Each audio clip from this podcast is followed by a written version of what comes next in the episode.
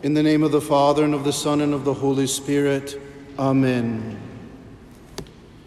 In midsummer of 2013, I found myself on a bus heading out of the city of Siena in Italy. Now, I had just been sent over to begin doctoral studies at one of the Roman universities, but didn't know Italian, in which the classes were instructed, so we're beginning my intensive course. I had arrived in mid July, a little bit late. I had only recovered the week before. I didn't know it at the time, but I had a terrible bacterial infection that nearly killed me. I'm not going to talk about that now. I had just recovered from intense fevers and chills and body aches and so forth. I was a little weak. Went to my first day of class on a Monday morning, and I had to take the bus. I lived in this little monastery just outside the city of Siena and would take the bus right into the center of town. Now, it didn't have like traditional American bus stops. You just had to know what your road was and pull the lever out. And I was, I thought I knew which one it was. It was either the second or third, but I think not the fourth one on the way out. Well, long story short, after a full day of classes in the hot Italian sun, I wasn't fully awake going back at about five o'clock in the evening and I was pretty sure I had pulled the lever at the right stop it, then looked, and that didn't seem right. It must be the next one. Well, that didn't look right. Well, it must be the next one. Well, that didn't look right. Well, it must be the, oh, shoot, we're way beyond it now. Well, I know what I'll do. I'll just ride the bus to the end of the line and catch it coming back the other way. Well, we kept going and going and going and going and going, and about an hour and a half later, we come to the end of the line. I get off the bus, the sun is starting to set. Now, I had been studying Italian for exactly one day, and I am off in the countryside of no man's land in Tuscany. Have no idea what I'm doing. Finally, we're at the little bus depot and I say in bad Italian, Where's the other bus? And he said, This is the last one of the day. All right, I figured that one. Ultima bus in la notte. Okay, this is trouble. I'm who knows how far away from where I need to be. I don't have a cell phone. I don't speak much Italian. In that moment, as I was walking in this little village, I became aware in that moment that I was not afraid. I could feel fear just at the bottom of my belly, but I was not afraid. I did not feel alone. I walked up into the center of this small town, again, very, very small town, and I saw on my right was a little restaurant that had people in it, and on my left was the pharmacy. Now, in Italy and all over Europe, you can find the pharmacies because they're marked with a big neon green cross. And I decided in that moment, I am a Christian. I trust in the Holy Cross. And so I said, Jesus, I trust in you. And a little old German prayer, a very practical German aspiration came to my mind. O Maria, hilf uns, which is translated simply, Mary, help us. So I said, Jesus, I trust in you. Mary, help me. And as I was just finishing saying that to Our Lady, turned around the corner, and there's a man at the end of the store all alone. It was the only light on in town. All the other shops were closed. The only lights on were the restaurant and the pharmacy. I turned the corner, and there's a youngish looking man. He looked about my age. I was 35 years old at the time. And I'm trying to formulate my terrible, non existent Italian to try to say something to coherent to this little rural pharmacist and he turns around and sees me. His eyes get big and immediate love and affection, all in Italian. All I could understand was, oh, padre, etc., etc., etc. And a big hug.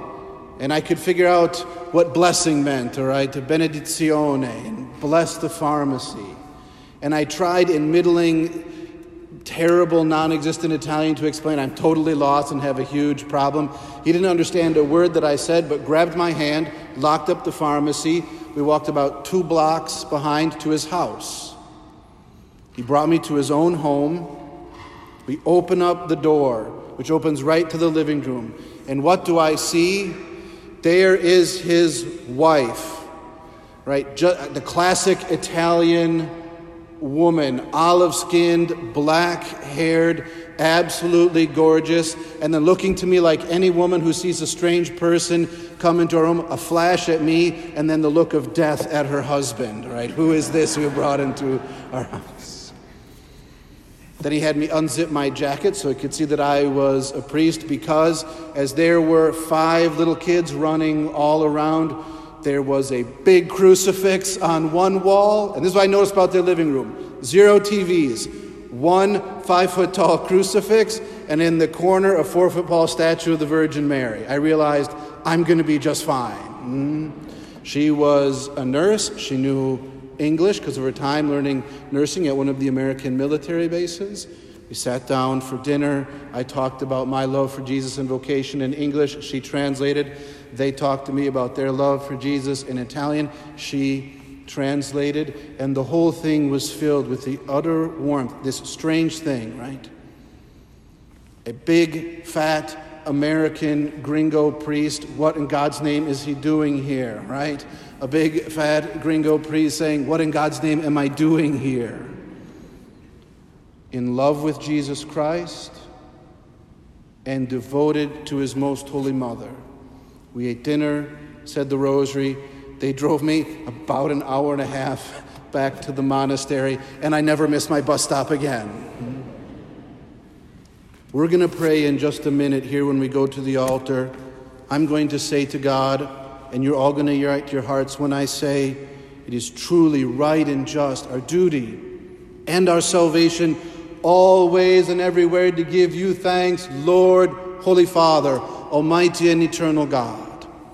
Because in that far side of the moon, God was my Father and watched over, and his other children came to my help. And why do we do this? Call God our Father. Through Christ our Lord, we'll pray. And then we'll continue today. The Virgin Mother of God was assumed into heaven as the beginning and the image of your church's coming to perfect to perfection. It is a sure sign of hope and comfort to your pilgrim people. Rightly, you would not allow her to see the corruption of the tomb, since from her own bodily she marvelously brought forth your incarnate Son, the author of all life.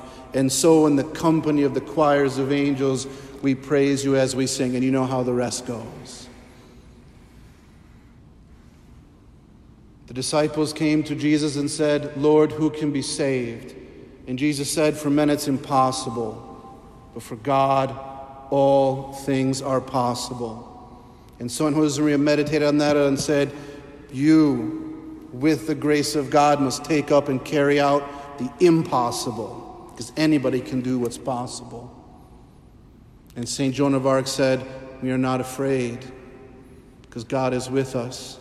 We were born for this.